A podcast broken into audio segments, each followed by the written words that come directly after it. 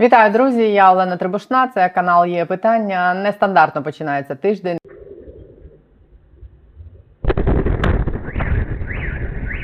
З вибухів на російських стратегічних військових аеродромах, з яких вони здійснюють ці самі масовані ракетні обстріли. Сьогодні вранці в Росії пролунали вибухи одразу на двох військових аеродромах. У Саратовській області безпілотник приземлився на злітній смузі аеродрому Енгельс 1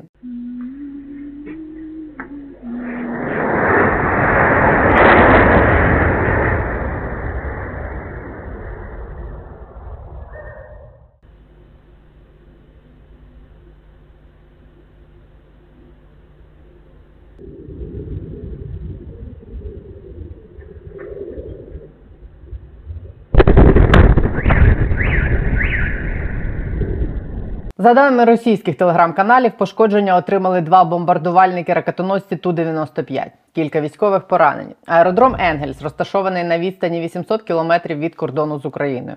З нього російські окупаційні війська задають ракетних ударів по українській території від самого початку вторгнення. Саме звідси з аеродрому Енгельс ще 28 листопада очікувався великий повітряний удар по Україні, як припускали із застосуванням до 200 крилатих ракет. Видання Шпігель опублікувало тоді супутникові знімки Максар та Planet Labs, на яких можна було побачити близько двох десятків бомбардувальників Ту-95 та Ту-160. Активність на базі характеризували як дуже високу. Сьогодні, після вибуху на цьому аеродромі, Енгельс Юрій Ігнат, речник повітряних сил України, прокоментував цю атаку в дусі традиційної військової доктрини ЗСУ. Це не ми, але можемо повторити. Хто це зробив, написав Ігнат Скарбім зі смайликом з Днем волонтера.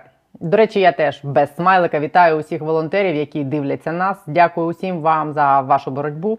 Ну і загалом всіх вітаю, хто допомагає нашим збройним силам і усім, хто потребує допомоги. Усі ми зараз трошечки волонтер. Далі, далі за законом бумерангу прилетіло по іншому російському військовому аеродрому. Цей другий за добу російський військовий об'єкт, де нічого не произошло, знаходиться приблизно на такій самій відстані від України в Рязанській області. Там, в районі військового аеродрому, вибухнув бензовоз. Пошкоджений літак, троє загиблих, шестеро поранених.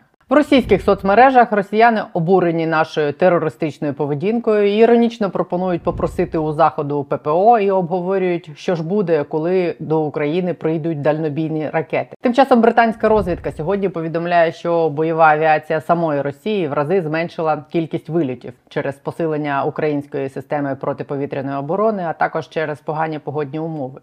Якщо у березні росіяни здійснювали до 300 операцій за добу, то зараз лише десятки. Крім того, російська армія втратила за 10 місяців вторгнення під 300 літаків, включно з бомбардувальником су 24 м та штурмовиком су 25 минулого тижня, і під 300 гвинтокрилів. У вихідні ЗСУ приземлили черговий алігатор. Порадійте так, як раділи наші військові. У! Да! Да, сбили! Том Купер, австрійський військовий аналітик, пише цими днями, що витративши понад 200 балістичних і крилатих ракет та безпілотників за попередні два тижні, в останній тиждень осені дует Путін Соровікін значно сповільнив атаки на українську інфраструктуру і висловлює захоплення тим, як Україна впоралась з ліквідацією наслідків останніх масштабних обстрілів. Хоча і робить обмовку, що ми, українці, які сидимо без світла і тепла, цього захвату можемо не поділяти. Насправді пише він на заході, чимало аналітиків були здивовані тим, як швидко Україна відновлювала пошкоджену енергосистему. Про те, чим наші збройні сили можуть діставати стратегічні військові об'єкти на території Росії на відстані під тисячу кілометрів, вглиб Росії, про зліт російських генералів у мінську і ситуацію на Донбасі, де росіяни продовжують сталінградську битву за Бахмут, і про інші актуальні речі. Ми сьогодні говоримо з Олександром Мусієнком, керівником центру військово-правових досліджень. Перед тим не забудьте підписатись, коментувати, поширювати. Дякую всім, хто дивиться і підтримує нас і підписується на наші соцмережі. Посилання на все, зокрема і платформи, де є питання, можна слухати на аудіо, коли немає світла. Внизу в описі під цим відео.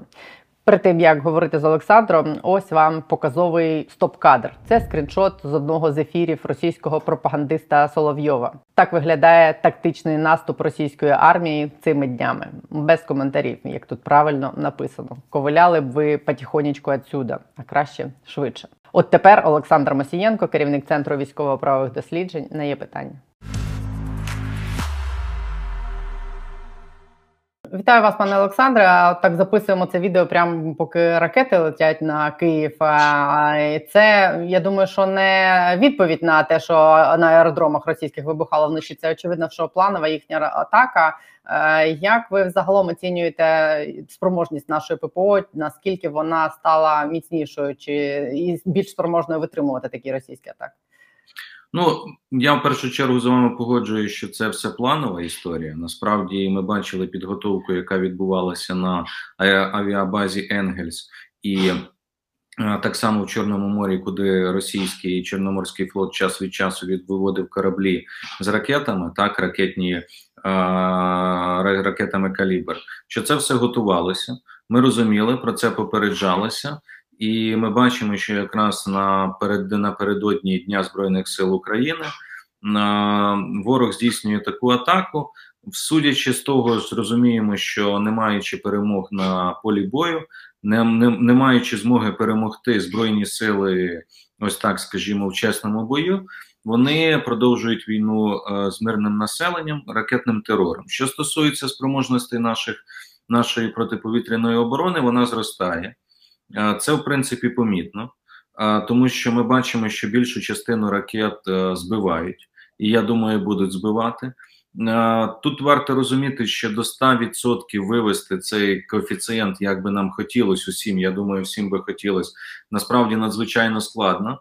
Але навіть з того, що збивають, треба просто зрозуміти, що якби всі ці ракети збиваємо, ми за різними, от зараз можу вам сказати, підрахунками в залежності від е, того, скільки ракет буває, в які дні, е, десь від 55% це мінімально те, що збивалось при великих ракетних атаках, до 75-77%.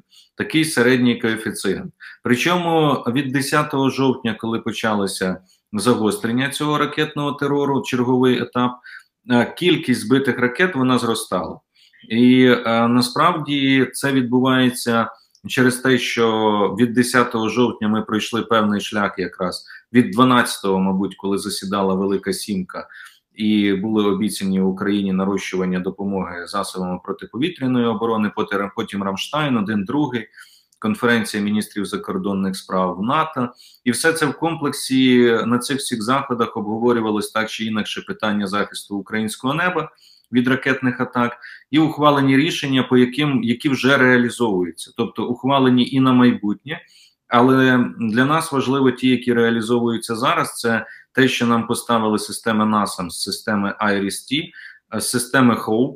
Буквально минулого тижня якраз міністерка оборони Іспанії відвідувала Україну, і е, за результатами якраз зустрічі з українським колегою міністром оборони України е, було оголошено про те, що система HAWK уже в Україні. Якраз їх передала нам е, Іспанія.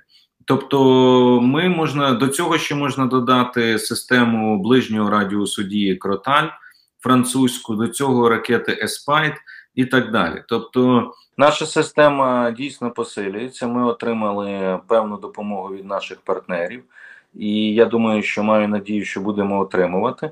Але треба розуміти, що на жаль, цього ще недостатньо, аби в повній мірі закрити українське небо і забезпечитися від усіх тих загроз, які є. Тим більше загрози жахливі тим, що ми бачимо, що вони спрямовані в першу чергу проти цивільного населення. Тобто, нам ще в цьому напрямку дійсно потрібно працювати і є над чим працювати. Я думаю, що якби вирішилося питання про надання Україні а, засобів зенітно-ракетних комплексів далекого радіусу дії Петріот і так само винищувачів, то можна було б сказати, що відсотків на 90, ну 85-90 можна закрити а, потреби взагалі із захисту українського неба. У вас є сподівання, що ці питання з патріотами і винищувачами можна вирішити? Ну, бачите, на сьогоднішній день немає консенсусу і е, згоди з цього питання. Я думаю, політичній площині в першу чергу, тому що на сьогодні ми бачимо позиція наших партнерів. Вона е, полягає в наступному: з одного боку, продовжувати надавати допомогу Україні, з іншого боку, не допустити ескалації до того рівня, як вони кажуть. Я от можу передати те, як думають в принципі в переважній більшості наші партнери не допустити ескалації до того рівня, коли їх можна буде назвати безпосередньо стороною конфлікту. Причому визначення і сторони конфлікту, і недопущення ескалації це виключно та матерія і та термінологія, яка відома нашим партнерам, якою оперують вони. Нам вона не зовсім буде зрозуміла і ясна, тому що е, і насамси американські збивають російські ракети, але вони передані Сполученими Штатами. Так само їх можуть збивати і Петріоти. Різниці і там, і там сказати, що це ж е, оборонна зброя, захисна, і різниці між ці, цією цими зенітно-ракетним комплексом і іншим тільки в технічних характеристиках, в дальності, там, висоті ураження цілей і так далі. Але ми бачимо, що все одно наші партнери вважають, що це може бути е, сприйнято як ескалація, і літаки так само. І е, говорять постійно про те, що це може бути використано про по території Росії. Ну, ясна річ, йде мова про авіацію в першу чергу, тому рішення не ухвалюється. Хоча зараз знову ж таки ці дискусії поновились активно після того, як Польща запропонувала передати німецькі Петріоти. Якраз після цього був саміт НАТО в Бухаресті 29-30 листопада, де обговорювалися ці питання, і вони знову активізувалися. Активізувалися теж по авіації, але в більшій мірі по авіації, що стосується літаків модернізованих міг, такі, як експлуатують зараз наші повітряні сили, які відомі, і менше про F-16, F-15 або літаки Гріпен і так далі. Коли Олексій Данілов каже, що у росіян е, залишилась ракет на 3-4 таких масованих обстрілів, як були 15 листопада, як ви оцінюєте цю інформацію? Чи в принципі можливо це порахувати? Бачите, яка ситуація? Ми можемо допускати. Можливо, пан Данілов, звичайно, він володіє більше інформацією, скажімо, з розвідувального характеру, так яка більш така закритого е, містить дані, і можливо, він е, оперуючи цим, базуючись на цьому, може робити такі висновки. Але мені здається, розумієте, в чому ситуація? Перше, на сьогодні сказати достеменну цифру. Цифру я підкреслюю в абсолютних цифрах, навіть не відсотках, абсолютних цифрах, скільки у Росії е, може бути ще ракет, е, сказати достеменно точно важко насправді.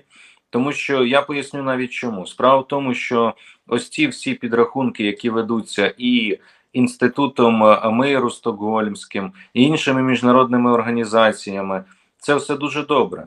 Але я хочу нагадати, що Росія в односторонньому порядку розірвала і вийшла з багатьох угод, які гарантували угод ОБСЄ, які гарантували безпеку в Європі, угоди про звичайні збройні сили і так далі. Це що? А що це за угоди були? Це були угоди, якраз які давали можливості контролювати розміри збройних сил, арсенали і так далі, і принаймні моніторити і мати хоч якісь підрахунки. Такі підрахунки ведуться в країнах Європи, і тому ми, в принципі, можемо зараз зайти на е, сайт Бундесверу або зайти на сайт французької армії. Або точніше, не на сайт французької, а на сайтах ОБСЄ відповідних установ чи Королівського інституту миру Стокгольмського Сіпрі і подивитися і розуміти приблизні дані з Росією. Це не працює, тому що вони з себе ці зобов'язання склали. По-друге, велика кількість ракет, які залишилися ще з радянських з радянських часів, невідомо в якому вони стані, як вони обліковувалися і так далі. Це ще один момент. Тобто, і третій момент е, це те, що нам потрібно розуміти рівень виробництва нових ракет в Росії, який він може бути. І от з цих вихідних точок можна зробити наступні висновки: перше, по старим запасам, які можуть бути, помітно, що вони скоротилися. Я абсолютно тут погоджуюсь. Чому? Тому що якщо влітку ще були помічені протикорабельні ракети Х-29, Х-31 і інші типи, наприклад, е, торговий центр у Кременчуці, коли загинули знову ж таки мирні люди внаслідок цієї атаки, якраз атакувала протикорабельна ракета подібного типу радянська. Зараз їх практично не застосовують. Що це означає? Ми можемо допускати, що вони на складах закінчилися або на межі закінчення. Другий момент зараз уже в меншій мірі застосовують ракети калібр. Це означає, що ракети Калібр не може Росія на сьогоднішній день поповнювати ті запаси, які вони використали в належній кількості. А тут ми підходимо до того, що говорила керівниця національної розвідки США Евріл Хейнс про те, що Росія використовує більше запасів своєї зброї, ніж може виробляти і поновлювати. Ось тут класичний випадок. Вони не використовують практично ракети Іскандер балістичні. За рідким виключенням там це відбувається, практично немає. Значить, проблеми є теж. На сьогоднішній день використовують в основному два типи ракет: Х-55 або Х-555 модернізована, яка залишилась ще, ще з радянських часів. Це якраз ті, які запускають, зокрема з Каспійського моря чи з іншої території Росії е, по території України, і ракети Х-101. А ці ракети, вочевидь, ми можемо допустити, що їх було на складах Росії найбільше, але зараз е, можливості цих складів вичерпуються. Чому? Тому що українські фахівці встановили, обстеживши вже не одну ракету, яка не розірвалась Х-101, що вони датовані вже цим роком, і датовані фактично виробництво їх е, влітку цього року. А це означає, що ледь не з виробництва, ледь не із заводу. Ці ракети одразу відправляються для того, щоб здійснювати обстріли, що означає, що вони навіть не формують належним чином запаси, а одразу е, поставлена мета всього виробництва зараз тільки здійснювати обстріли. Виробництво таких ракет в кращі часи десь не перебільшувало, не перебільшувало 20 одиниць на місяць, 20-25 одиниць на місяць. Я думаю, що їх зараз менше виробляють. Виробляють їх переважно за рахунок тих комплектуючих, які ще Росія встигла закупити до санкцій, і вони їх накопичили і зараз використовують. Ну і Х-55, ті, які були на складах великій кількості, залишилися в радянський спадок, плюс ті, що встигла виробити Росія. Ось отак оцінюючи цю ситуацію, можна сказати, що дійсно ми можемо допустити, що самого запасу ракет не так багато. Але але порахувати 3-4 обстріли, ну можливо і так, е, можливо, і дещо більше. Просто от в абсолютних цифрах сказати е, дійсно важко. Можливо, це вже хіба що розвідка, яка має інформацію більш точного характеру. Ну або пан Данілов, який дійсно може цією інформацією більше володіти. З приводу того, що е, Захід боїться, що Україна буде доставати там кудись на територію Росії. Цей аеродром Енгельс, е, який знаходиться на відстані близько 800 кілометрів від України. Є у вас припущення, чи ми туди дістали? Що це був за безпілотник в російських соцмережах? е, Називають це Укрогеранію. Вони думають, що це безпілотник українського виробництва. Я так розумію, що це може бути? Ви знаєте, я вам скажу таку річ. Е, Перше, я не впевнений, що це зробила Україна. Я вам скажу відверто. Я не впевнений, що це е, наші безпілотники точно, і що це безпілотники. Е, Це перше. По-друге, якщо це безпілотник, то це дуже хороший безпілотник міг бути. Якщо він з України міг прилетіти, а, пролетіти всю ешелоновану протиповітряну оборону Росії, зайти туди, його ніхто не збив. Більше того, е, авіабази завжди прикривають комплекси. Я думаю, що довкола Енгельса, якщо я не помиляюсь, і подібних там стоять системи С-400, які, в принципі, ну це сучасні російські системи. Тому важко сказати насправді, що це е, е, ми. І по-друге, знаєте, в чому в чому ще один момент? Я може тут декому скажу так: кину ложку дьогтю в бочку меду, але скажу відверто, що я думаю: якщо мета атаки пошкодити два літаки, які після ремонту можна відновити, то я думаю, що так атакувати е, не дуже то й потрібно. Якщо мета атаки знищити аеродром, підірвати все і зробити так, щоб ця база не була не змогла використовуватися в майбутньому, сенс є в таких атаках. Е, наведу приклад: аеродром Саки. От аеродром Саки він фактично атакою, чим би там не було, але це вже дійсно було з українського боку, і це було визнано. Він був виведений фактично з ладу на тривалий час і змусив Росію перекинути літаки типу Су, які там знаходилися, штурмовики, перекинути їх подалі. Ось це була це був результат досягнений. Тому з цієї точки зору мені здається, що,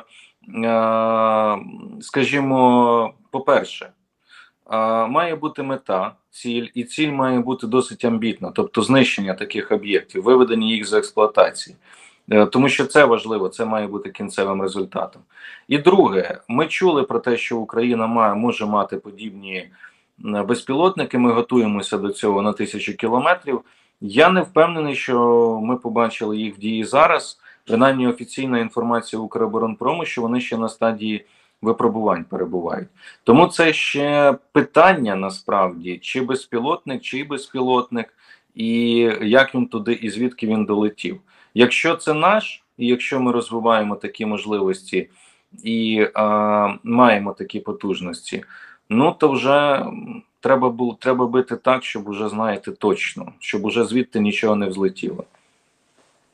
В останній тиждень е, стало багато інформації про те, що е, пожвавився сильно рух літаків вантажних між е, Росією і Китаєм. Є припущення, що вони щось звідти возять. Як вони там коментували це, що типу одяг теплий, причому цивільний. Але є припущення, що це може бути амуніція, форма і можливо навіть і зброя. Чи може таке бути, що Китай постачає це все Росії? Я думаю, що ні. Я думаю, що зброю Китай не буде постачати, принаймні станом на зараз. Якби вони постачали, про це б уже було відомо. Напряму Китай не буде такого робити. Це навіть мені здається, це виключено, тому що е, Китаю важить зберегти все ж таки ось той баланс, коли вони е, ведуть політику таку конкурентну заходу. І таку навіть амбіційно агресивну економічній площині, політичній там і в цьому сенсі підтримуючи ось Росію, там е, говорячи, застерігаючи НАТО і так далі на декларативному рівні. З іншого боку, їм важливо зберегти ось цей зв'язок е, зі Сполученими Штатами, тому що для них це багато чого. Відіграє в економічній площині, ми розуміємо прекрасно. Сі Цзіньпінь зустрічався з президентом Байденом на Балі.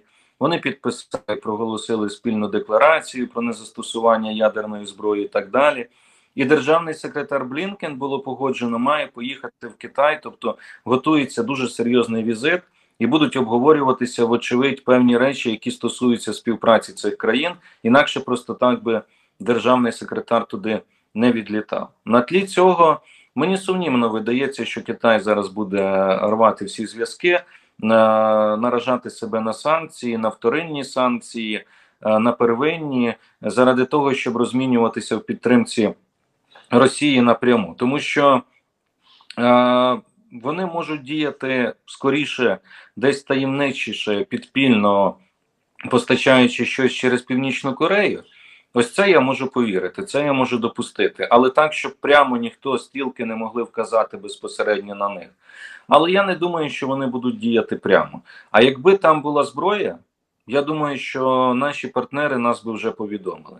Бо я хочу нагадати, що наведу вам приклад, аналогію. Коли а, Росія почала отримувати шахеди, іранські безпілотники, іранські дрони, одразу з'явилася інформація в CNN, і з'явилися навіть світлини. Ймовірно, що перес... і вони написали, що ось це ймовірно, ось шахеди, які завантажуються. Не могли сказати, яка це кількість, але сказали точно, що це зброя, і ця зброя іранська вона прямує до Росії і буде застосована.